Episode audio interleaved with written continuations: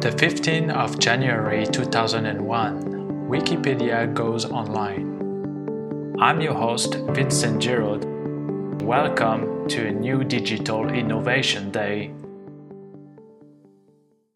On the 15th of January 2001, Jimmy Wales and Larry Sanger launched Wikipedia, a free and collaborative online encyclopedia.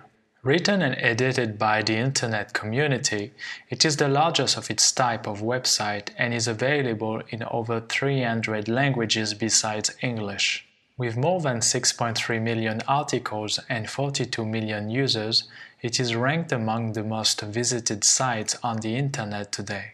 In 2000, Bomis, a web advertising firm owned by Jimmy Wales among others, launched Nupedia. This was a free online encyclopedia whose editor in chief was Larry Sanger. By January 2001, fewer than two dozen articles were completed and there were rarely any contribution. Concerned about the growth of Nupedia, Sanger and Wells decided to lend its support with an open source encyclopedia based on Wiki software.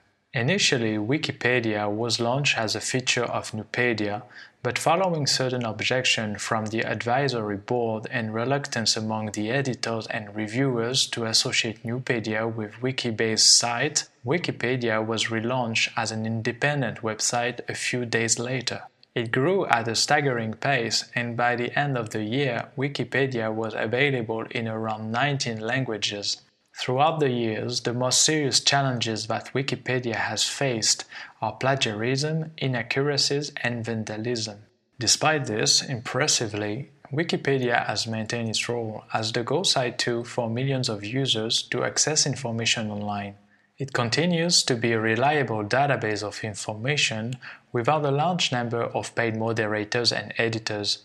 Additionally, the site owners and policymakers have implemented various strategies to counter its problems and ensure that their original vision is truly fulfilled, allowing people to collaborate and build an online portal of easily accessible knowledge.